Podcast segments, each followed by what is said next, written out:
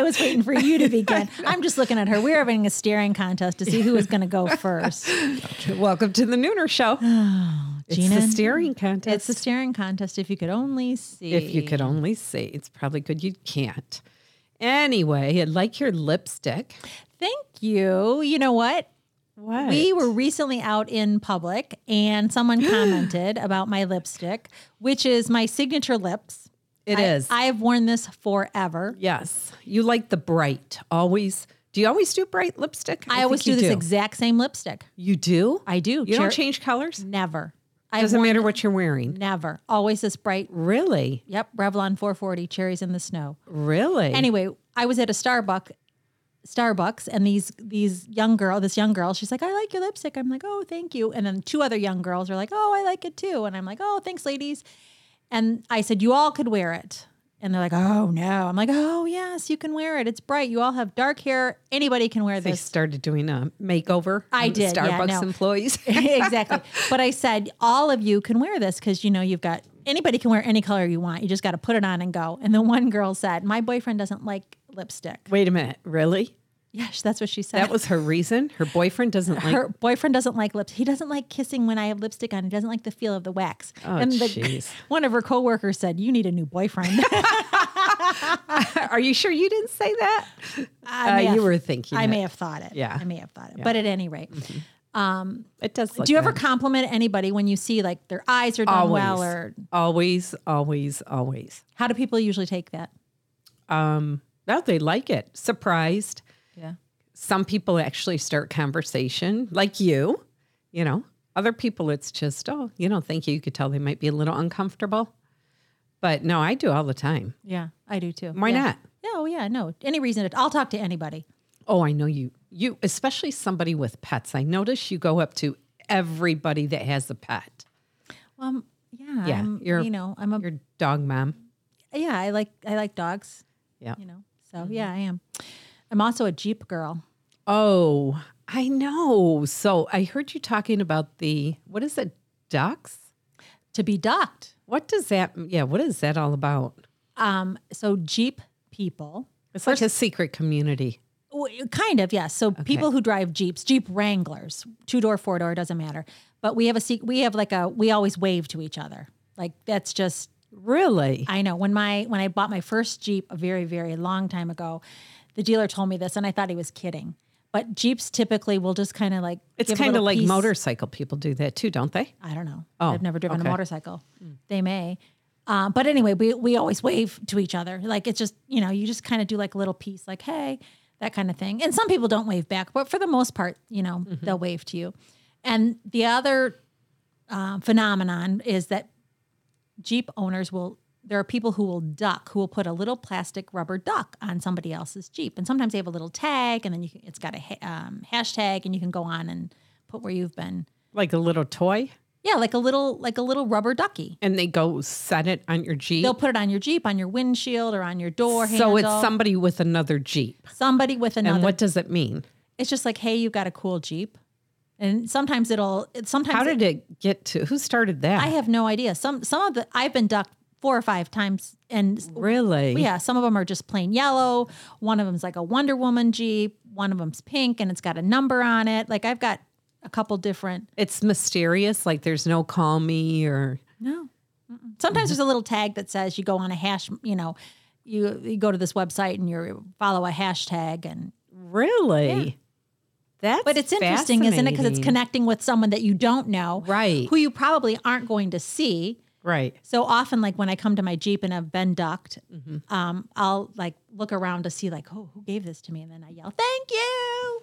Do you uh, do you ever do it to somebody else? No, because I know I've never ducked anybody, but there are people who have like a whole bunch of like little ducks and they see a cool. Oh, you should do it with the Nooner Show card right exactly and a fortune cookie. There we Promote the business. Promote the podcast. Yeah, sure. Why not? Why not? Oh, no? Okay, never mind. I'm missing the point, I guess, All right, moving on. of the rubber ducky. okay. Are you ready to get started? I'm ready to get started. Welcome to the Nooner Show. Here's your host, Jackie Wallace, Gina Guccini, and Rocky Wallace. This segment is designed to showcase the stories of talented individuals who had a wish and found a way to make it happen. They set goals, overcame obstacles, and turned setbacks into comebacks. Their stories are uniquely interesting and, most of all, inspiring. Michael Cormier is the driving force behind Third Circle Inc., a nonprofit organization that develops personalized support for people of variety of different abilities. Mike used his background of experiences along with his values of connections, companionship, and community to strike out on his own and start Third Circle back in 2016. He has a reputation for incredible dedication, tireless advocacy, and leadership in creating a culture of gentleness, and has been the recipient of numerous awards, including most recently the Chamber Choice Award with special United States congressional recognition. Welcome to the Nooner Show, Michael Cormier. Woo! Thank you for having me. Yeah. What about this award? This uh, sounds like, you know, what is it? United States congressional recognition? Uh, Elissa Slotkin um, endorsed that. So that was through the Clarkston Chamber of Commerce. Um, they awarded me the first ever Chamber Choice Award. That was just um, 2021, the first time they've ever Wow. had an award like that. So, um, so that was pretty special. Congratulations. Thank you. And so we want to start off with Third Circle Inc. Like, what exactly is it and who does it serve? So, Third Circle is a nonprofit organization that supports individuals with intellectual disabilities, um, a variety of abilities. Um, a lot of folks on the autism spectrum, um, some folks with Down syndrome, um, all ages really, ranging from five to 70 um, and on up. So we provide 24 hour in home care support and transportation. So each, we have about 18 um, residential homes in Oakland County. Um, so each home is provided with uh, a house manager to kind of help facilitate appointments and staffing. So 24 hour around the clock staffing for folks that need care. Um, I lease a vehicle for each home um, so the individuals can get to school, um, doctor's appointments, social activities, um, anything that you know you or I would need to get to. So, are these people who are currently diagnosed or in the process of becoming diagnosed? Um, diagnosed? they're diagnosed, so we work with the county. Um, I do a lot of um, a lot of work with the ARC of Oakland. Um, they're a fiscal intermediary, and um, the Macomb Oakland Regional Center, MORC.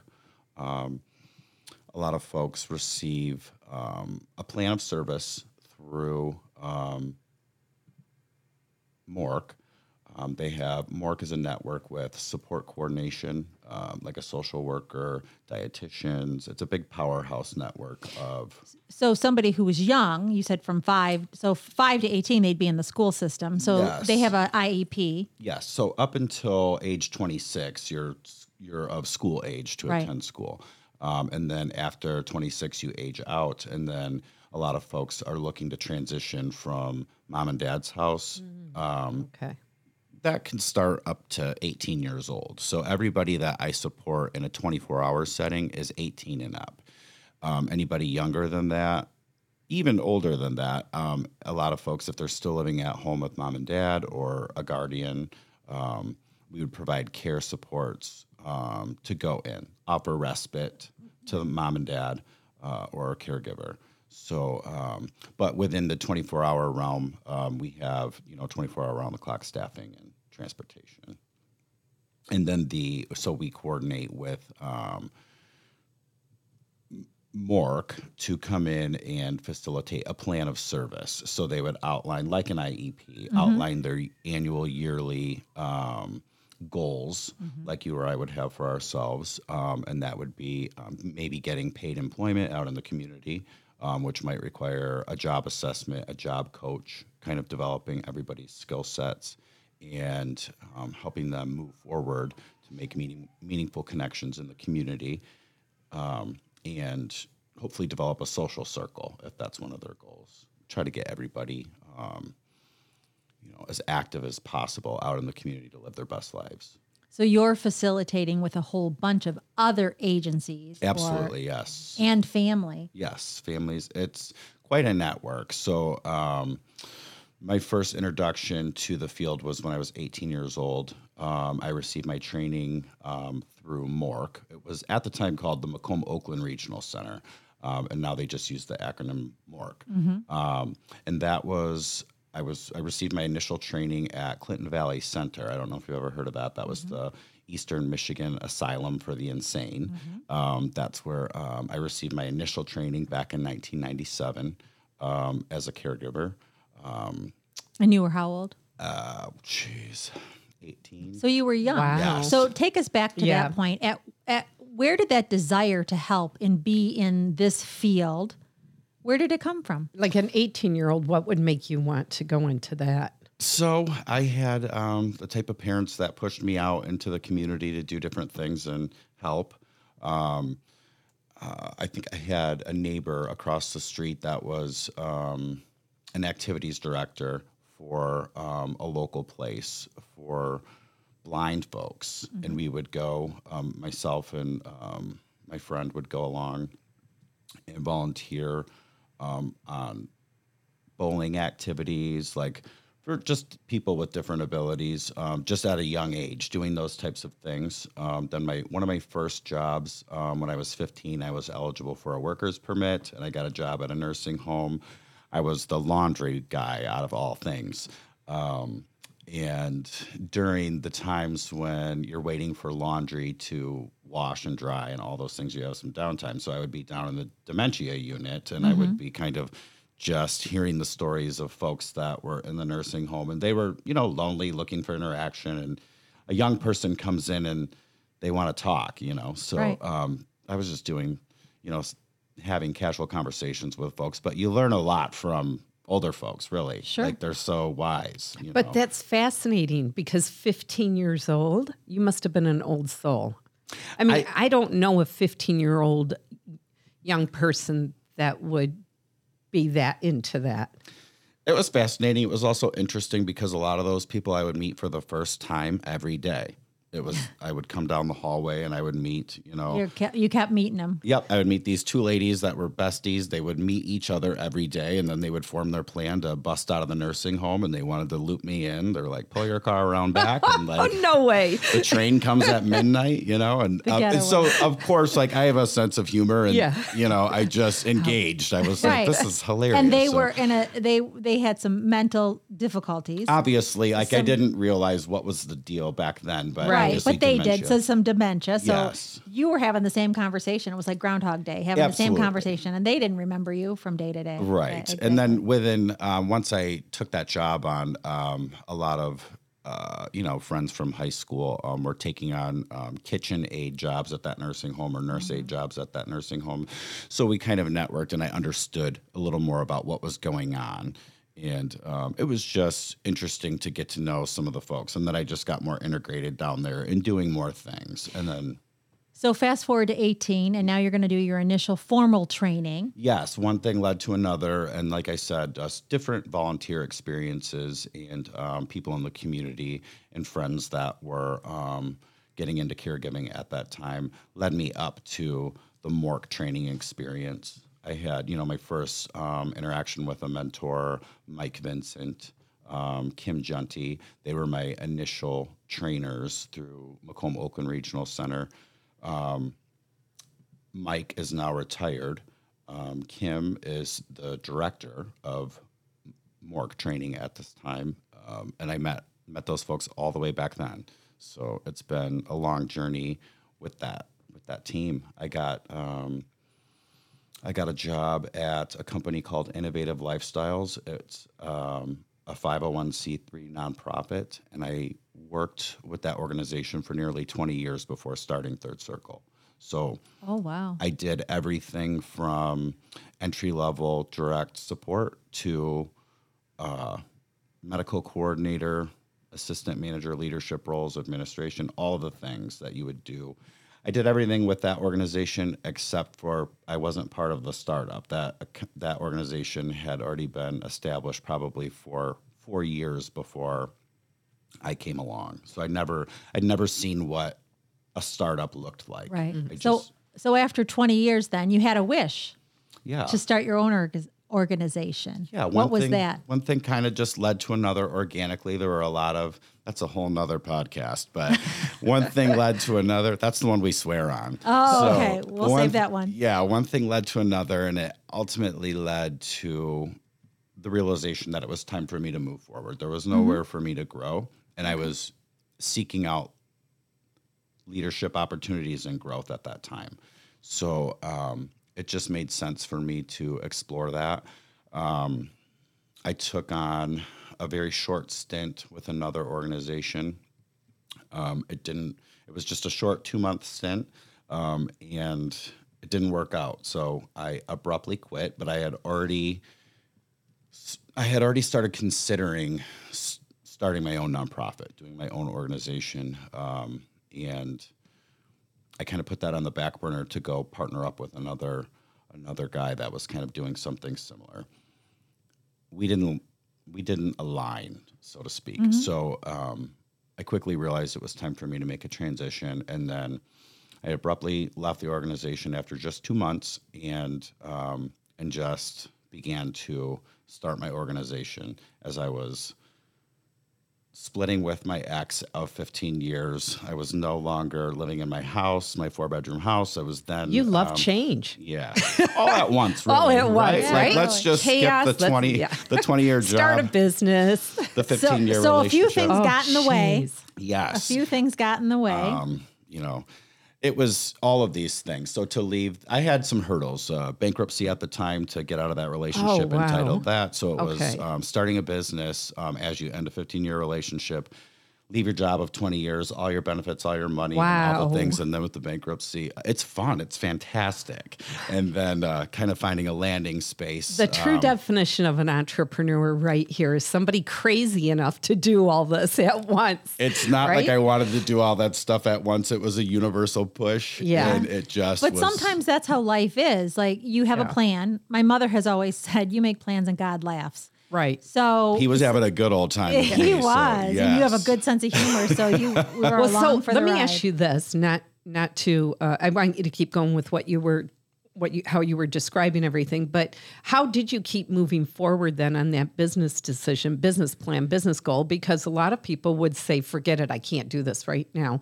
I can't, I'm going through bankruptcy, I'm splitting up. Um, I need a steady income. I this is too much of a risk. How did what kept you going? I don't know, sure crazy, sheer crazy. I guess really. I kind of look back. At, I really didn't think about it during that time. I just went. I did it. Because it would have been easier to get a job. Well, I also, I mean, I kind of tried that. You know, with the two month stint. Um, it just, you know, after that experience, it led me to come to the realization the the push is for me to have, you know, right? my own thing. And you never know how strong you are until strong is the only option you have. That's really where where it came down to. Um, I had enough savings. Um, you know, I was really focused. I kind of just I was meeting with different people at the time, talking about doing the startup. Um, some people were kind of underestimating me at the time and kind of pushing me in the other direction. Other people were like, "You should have did this ten years ago." I've always thought that.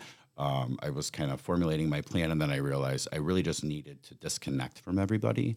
So not having any kind of a dating life, um, no kids. I had no pets. Um, it was just really the perfect time to really reevaluate myself and see uh, what I'm left with, you know, kind of moving forward. And so it was um, a unique time because I was really, I really didn't consider myself a homeless person at the time, but in talking to other people, they're like, yeah, so you were homeless at the time. I didn't have a landing place transitioning. So I was, I had stayed at a couple different friends' houses um, and ultimately landed on a couch for a period of time Oh wow. before I got my first office. This is a great story. I would take naps during the day. So like when I was getting um, when I was getting started up, um, I had already had you know 20 years established with uh, with community and the other organizations that I was working with. So I had a pretty great reputation um, that I really didn't. I really didn't think all of those things of myself during the time until Right. people were telling me. And it's like, okay, so then I started doing um, the landscape kind of changed in the mental health field where um, we were going we had the opportunity to go into homes, and there were all these new diagnoses coming out that I had never experienced over the 20 years. I was mostly working with folks from the psychiatric institutions coming out, schizophrenia, um, intermittent explosive disorder, where we were just making sure people were feeling safe. We were keeping them out of jail, and we were trying to provide them, you know, with a loving home environment um, and trying to integrate them into the community straight out of the institution. So working with these other families, my first clients were um, some young folks from Birmingham. Um, you know, they're uh, well-to-do families that were um, Wouldn't expect. right that I hadn't really been on that end of things before, and so I would go into the home and I would develop social circles for. Um, a lot of young folks that didn't have opportunities. They kind of had, if you will, the invisible disability. A lot of folks on the autism spectrum and different syndromes that most people aren't really in the know about. Um, really don't know how to act, interact with those people or or how to treat somebody that's experiencing an invisible disability because everybody presents, you know, very much like just you or I or anybody else because they are just like you or I or Yeah. anybody else, but happen to have a plan of service to treat this particular diagnosis. And so they also don't have a um, any way to really get together. So I would facilitate. I was driving a Mustang at the time. I thank God I paid off my car. I paid off my Mustang before the bankruptcy and all those things. That was that had already been paid off. So, um, but it's not the uh, it's not the ideal vehicle to be transporting group activities in. So, like getting five folks together, I would swap out my Mustang to one of my buddies with the minivan and a family. So he'd get my Mustang for the week, I'd get the minivan, and then I'd run my social circles to get these folks um, together to meet. Because that was that's one of the other hurdles. Um, none of these folks drive. Say they have a seizure disorder, Right. you have to be seizure free for one year before you can get a driver's license. Everybody has um, anxiety and panic disorders. Um, so getting into a car with an Uber or a Lyft isn't necessarily ideal. Using public transportation, um, everyone's working on kind of learning money skills. Um, everybody's very smart and talented and creative, but everybody just has challenges in different departments, right? And so that's w- where I would go in and I would So kind of work. is, is that how you identified that need? yes. That problem that had to be solved? Yes that's i pretty much organically came into that. I mean i always knew that going working in the field because we transportation was part of it. Um, we would transport folks to and from but but going into the home into the uh, community into the family homes and then working with the families and kind of seeing who needed to be where and when and how that how that was going to look and shake down where you don't have a house manager per se it's mom and dad or grandma and grandpa or brother and sister that are their guardian or helping them um, live their best life in their house Let me ask you something else. How did you explain to like your friends and your family, especially when you're going through that down that you know not good season of your life? How did you explain to them? Wait, I'm starting my own nonprofit because that's hard to do. It is. So I didn't realize that though, because it's all I've ever known. It's the only area I've ever worked in outside of, you know, when I was a teenager, I worked at, you know, the nursing home and I did double duty also at McDonald's. You know, that's where um, you got a job when you were 15 in my neighborhood. So um, outside of that, my first, you know, big boy job was not in the nonprofit arena. So, um, it made sense to me, and it's it's nonprofit. It's not no paycheck. So Right. What's can you explain that? Because I think some people get confused with nonprofit. They think it doesn't make a profit, but you have to have a profit to fund what you're doing. yeah. So how do you know when a business idea should be a nonprofit or not? Well, part of why um, why I wanted to do nonprofit was because with the nonprofit experience and everything I got to do with the first organization I worked at, I had great mentors. So for this 20 years that I was with the first company I worked with, Innovative Lifestyles, my boss was a fantastic mentor, which led me to um, all the mentors that I had. And while I was with these mentors, these psychiatrists, um, doctors, social workers, nurses, dietitians, all these people, I was getting free mentorship. I and I, I was getting paid for it. I was getting paid to receive the mentorship, but I wasn't so blind that I didn't realize who I was with, Right. and like how to receive it. Right. So I see that while I'm working with people today, you can't convince people to take it. So, Right. um, so I was very lucky in the way that I was self-aware enough to know the presence I was in. Right. So learning all of the things, I mean, I had so many different opportunities. I was included on so many things. I was so lucky to be a part of so many different things in this amazing, you know, network. Um, everything just clicked and it made sense. So really, I didn't have to. It, I didn't have to do a whole lot of explaining to anybody. Really, I think it was just there was there's people that go that are going to kind of you know sell you short, and then there's people that are going to lift you up. And Yeah. so you just kind of have to figure out who that is and who's who So, wants. how long did it take you then from your idea of what you wanted to do to actually forming a nonprofit? Because from what I understand, it's not easy to do. I didn't realize that until other people told me they were trying to start one and how hard it was. And I was like, it was. I, I don't know. Cause I really have to tell you, it's almost like I blacked out during that time because Really? I try to remember things. I don't know what the hell happened to me during that time. Just 'Cause somehow it, it- was like someone just lit me on fire and said, go. And I did. You obviously though are disciplined. Yes. So that was another thing. I didn't have um, any downtime. So while I had cut everybody off, so I had deactivated all my social media, kind of. Oh, wow. Really? Yeah. So I was working. Um, Very I, focused. I had my. Uh, I was on a really tight budget because obviously I had. Um, I was doing the couch surfing the couch thing, but at a Right. friend's place. So um, I would. I had my Planet Fitness membership still. Um, which is open 24 hours and they have showers there, all those things. You can get a massage and all that. Um, and then I had my Costco membership. So I had a really tight um, budget on food. You can get a $5 rotisserie chicken. I was getting my gas at Costco. Um, I would get um, canned tuna fish there because it travels well. Here we are So- with some life tips. it's called sacrifice. Yeah, right? so It you is. can eat tuna. Like I Okay. eat tuna. There's my protein So- source right, right, there. yeah. Get a case of water, bottled water, mix my protein shake. Uh, five dollar pizza, five dollar hot and ready at Little Caesars. You know, do that and then um, Discipline. yeah, so I would start. I started. I got my first client. I would get like twelve hours a week with that client. I would go in with this young lady um, in Birmingham. We would develop a social circle. For Like how? her. But how did you know how to how to how to charge or what your services were going to be? Was it all based on?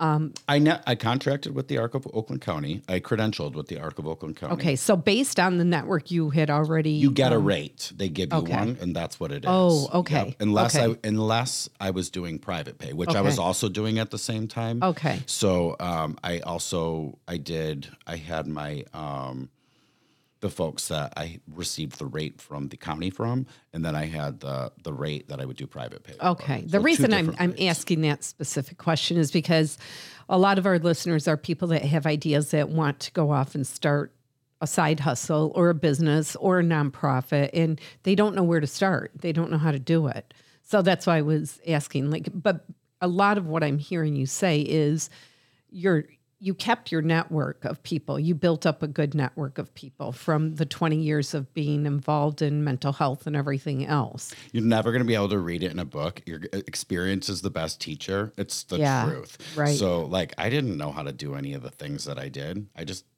figured it out as I went. And really, if you read it from a book, it's never going to be, it's like following a script. It's ne- nothing ever went according to plan. Everything went off the rails for me. All my lessons, all my hardest lessons came to me like the first two, they're still happening. Like, I can't tell you the What's currently in the way? like I just wrapped up a um I just wrapped up a lawsuit with the payroll company that overpaid my employees a hundred thousand Oh dollars my during COVID, gosh. and then all the employees quit and took the money. The payroll company sued me for the money. Two years I've been Wow. through this lawsuit. They Oh just my showed up. They just showed up at my office Friday to solicit business. The original sales folks after this lawsuit. Oh my gosh, I no can't way. tell you the things, the the things that have come up over the uh, the pandemic. Well, so what keeps you going? sheer crazy. I don't really know. What's the why? So uh, yeah, I I um, well, service to others. Really, I mean, that's all I've that's all I've known. So people, I think, Like, what's the big picture? What What do you see long term? well, there's a there's a vulnerable population that need support.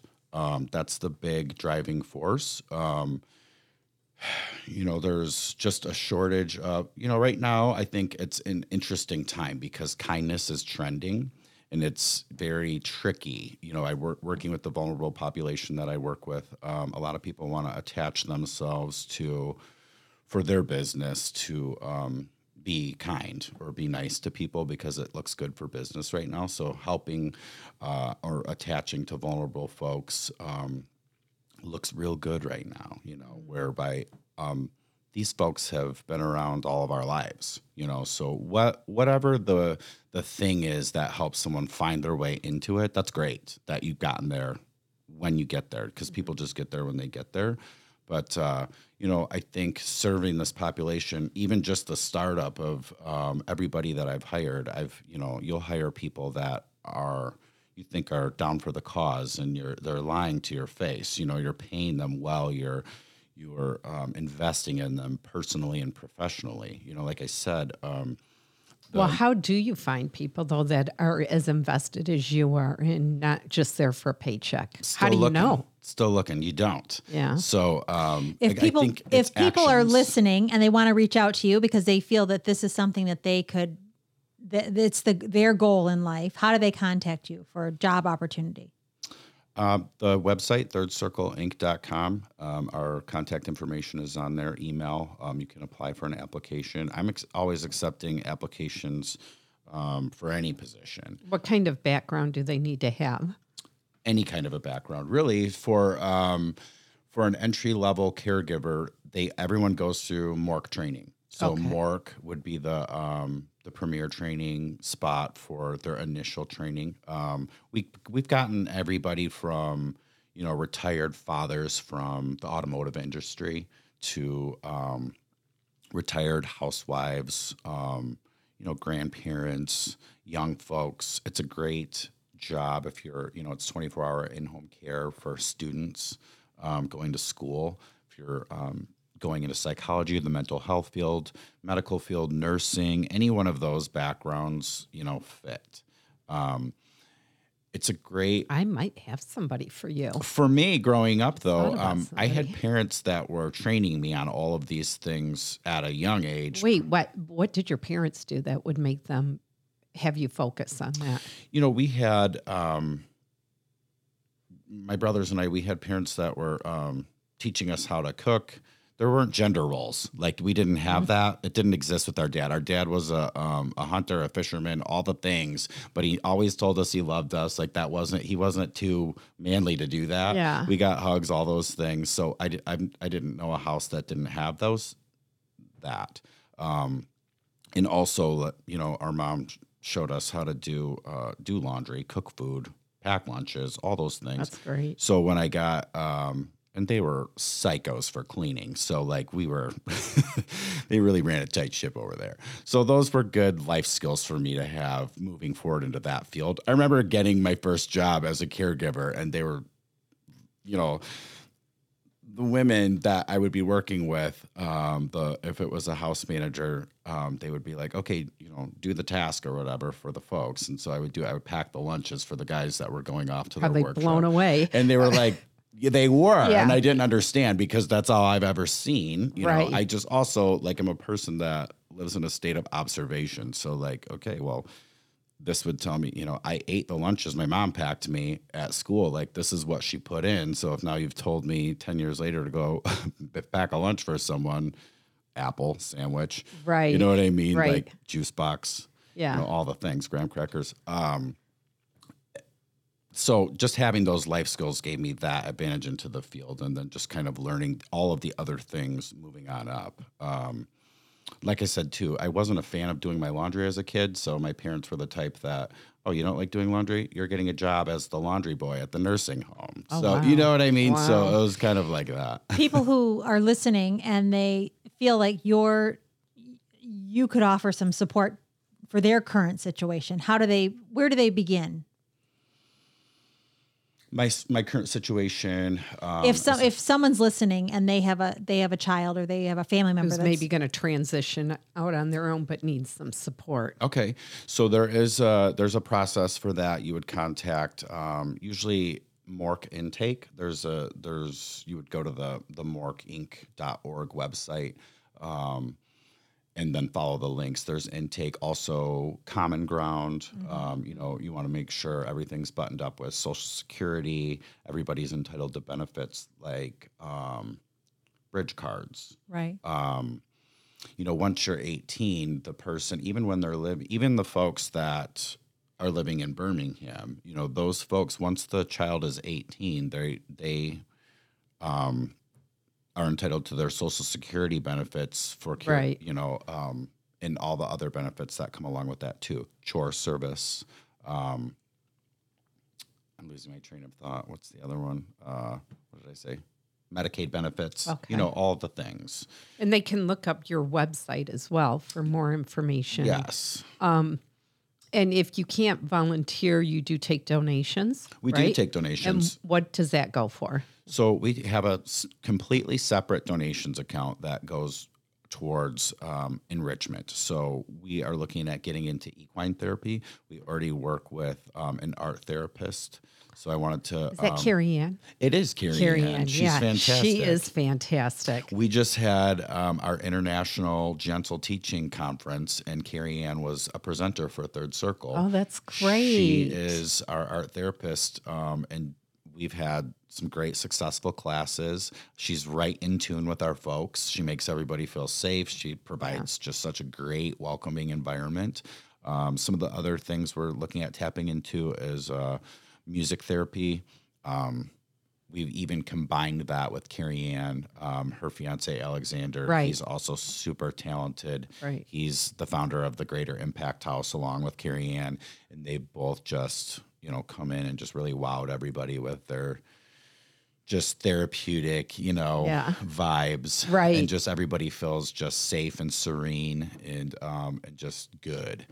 And so that's a good experience. So the um, the donations help fund supplies um, to make the experience, the enrichment, you know, provide um, a safe, enriching, you know, experience. Do you guys do uh, fundraisers, different fundraising Yes. events and stuff like that? so, that? and getting back to when you asked me about um, why I wanted to go nonprofit, fundraising was, um, you know, one of the key pieces. I think that putting together fundraisers and including the folks that the organization supports, it only helps them broaden their network of potential community interaction and social activity, making friends, um, potential employment within the community. We network a lot with the Clarkston Chamber of Commerce, Howell Chamber of Commerce, Waterford Chamber of Commerce. Um, and all of that networking only helps to make connections for the folks the organization supports. But the fundraising, it, it gets a lot of people involved and included. It brings the community together. Um, I personally wanted to learn about fundraising. Like I said, when I started up, I thought, oh, I was going to do all these fundraisers and it was going to be amazing. It sounds glamorous until you have to do them. until you're just getting hit with stupid lawsuits and Right. dirty landlords and like all of these things. It was like, you know, you hang a shingle, you think you're getting into the nonprofit, you know, sector, uh, helping cuties and all this with uh, intellectual disabilities. It's really greasy and dirty, really, when you get into the startup and the mix of it all. It's not all fundraisers and cocktail parties by any means, but Right. that is part of it. You get there eventually. Those are the things I guess you have to, you know, it's it's not easy. It's not been easy, but you know, those things will come. yeah. But um, you know, putting together all of the uh, the fundraisers and the we we we just did a really great a board member of mine, Rex Shuckey, he um, spearheaded Step into the Spotlight, which was a red carpet experience for um, for our folks. Oh, fun. Yeah, and he raised six grand for that. Wow. Yeah, it was crazy. Um, we had uh, the Overtime Bar and Grill in Waterford put up the place for it. it. They had a great banquet hall. I mean, we we really had the whole red carpet experience. Everyone, people were wearing tuxedos. That's great. We had a limit, uh, a limo bus. People were getting Nice. to have a limo experience and all of those things. So it's nice when all that stuff finally comes together. But you really, it's hard work. but you got over the five year mark with Yeah. the, with the business. You're uh, six years now in business, right? Yep. So what do you hope to happen within the next six years? Like, what's the main goal? You know, I want um, sustainability for our folks. Um, really, I just want everybody to um, have a good provider, have a safe living experience, and out of you know, kind of out of when I was starting up, when we got talking about um, how I got started up and in driving around with the Mustang and having to swap out for the minivan you know, another business kind of formed out of that, and that was um, third gear transportation. Um, I realized a lot of our folks they need to get places, and they don't have a connection to do it. Um, so I was driving. I was spending a lot of my time driving all over the place. So you took that problem, started another business. I did. So it was uh, it was tough because um, while I was picking everybody up, we were losing time in connecting. You know, because there was so much driving. I was picking people up in Birmingham, Waterford, Clarkston. I got five people together, and we only now we've done like all this driving. Got to get pick them up, take everybody home, and everyone's all over the place. And taking Uber, Lyft, and all these other public modes of transportation aren't great for someone that doesn't want to get into a car with a stranger, doesn't know how to handle their seizure disorder, um, you know, or you know what have you, whatever whatever comes along with the particular diagnosis that person has. So having a safe network of drivers, you know, um, it was interesting. Just be uh, right before the pandemic, um, the lockdown and everything, I. I had worked with an app development team on an app for Oh, third wow. gear transportation oh, wow. and then I got tapped to pro, um, audition for Shark Tank producers in Detroit. Oh, really? Yes, Did you do that? I did. So it was a really weird time because literally the pandemic was just starting, yeah. so everything was weird, and then. A girl, a local woman, drunk drove her truck through my house. So this was all during my audition. So I was driving down. I was having to. It was the pandemic this woman drove her truck to my house. Like the local police department covered it up, like in front of my face. She was drunk, Wow. um, and they let her walk right in front of me. She lived up the street from me. It was crazy. So they had, um, I had, I was starting a remodel on the interior of my house, and all my clothes were through the area that she drove her truck into. Oh my So they had removed all my clothes. So um, I had no clothes to go wear. I had sweatpants to wear to go Did you- down to the thing. Did you go? Did you audition? I was going to the audition, but everything was getting crazy with the lockdown. So people were really starting to get paranoid. And um, I was driving down to Detroit to com- commute for that. I really didn't even want to do it, to tell you the truth. I didn't want to do that. I was just doing it for the experience. I was, com- there was a, a million other things going on at that time. This was like icing on the cake with the girl in the truck. Oh my god! So um, it was just. so did you end up doing it? I, gotta did. I pitched for the. I, I pitched for the. Um, I did the Oh, did? audition. Um, I. Uh, everything was starting to go to Zoom stuff after that, and then I just Yeah. fell off track with it, and I didn't even. I didn't want to get to the point where I was going to go to Shark Tank. I just wanted So that that must have been a sign that truck through your house not to do it. I guess. I guess. wow. Well, this is fascinating. So, um, again, give people the links of how they can get a hold of you. thirdcircleinc.com and my email is office.thirdcircle at gmail.com. And we do have the links. We will have the links posted on our site as well. Thank you so much for joining us. And it's a great story and all the best with everything. Thank you. I appreciate it. All right, Liz is with us again, and today she is sharing what, Jackie? She is sharing discipline. Ooh, discipline. I like discipline. Discipline is very important um, for us in the way that we um, manage our lives, manage our home, manage our jobs, and just how we just we conduct ourselves. Discipline does not need to be a deep, dark, hard thing that we must have as a rigid form of life structure. But the discipline in our life are the things that make us feel better that we always let go or put to one side. If we put them to one side too much, that can lead us to anxiety disorders or depression.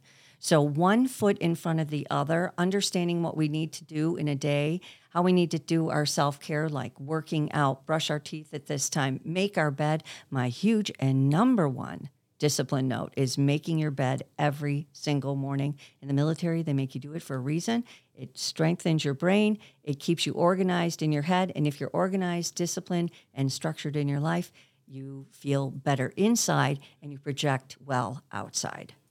Perfect. thanks. Perfect. Okay. All right, let's go ahead and toss our cookies. Whichever way the prongs, that's your fortune. And we'll end it with third circle Inc. Okay. Sounds good. And Jackie, just go ahead and rip the cookie. Well, see, Gina, I'm telling you, you do this purposely. You know what? Look at I just Why? pull it right out. I know. Rip the cookie, Jack. I'm rip trying. I don't want to.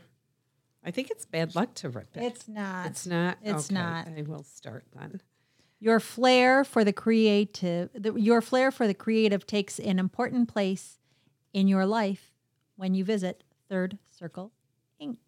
Okay, mine says good luck is the result of good planning with Third Circle Inc. Nice. Be prepared to accept a wondrous opportunity in the days ahead with Third Circle Inc. On the Nooner Show, from the Nooner Show. Don't forget that part. From the Nooner From Show. the Nooner Show. great. I love the name, by the way. How Oh, you guys, thank how'd you you. guys come up Thank with you. the name? Oh, that's a whole whole other other show and podcast. story. See, we need to do another podcast. Exactly. We'll have you back sometime. Remember to like, subscribe, and follow. And sometimes the only mode of transportation available is a leap of faith. Thanks for taking a leap of faith. Have a great week.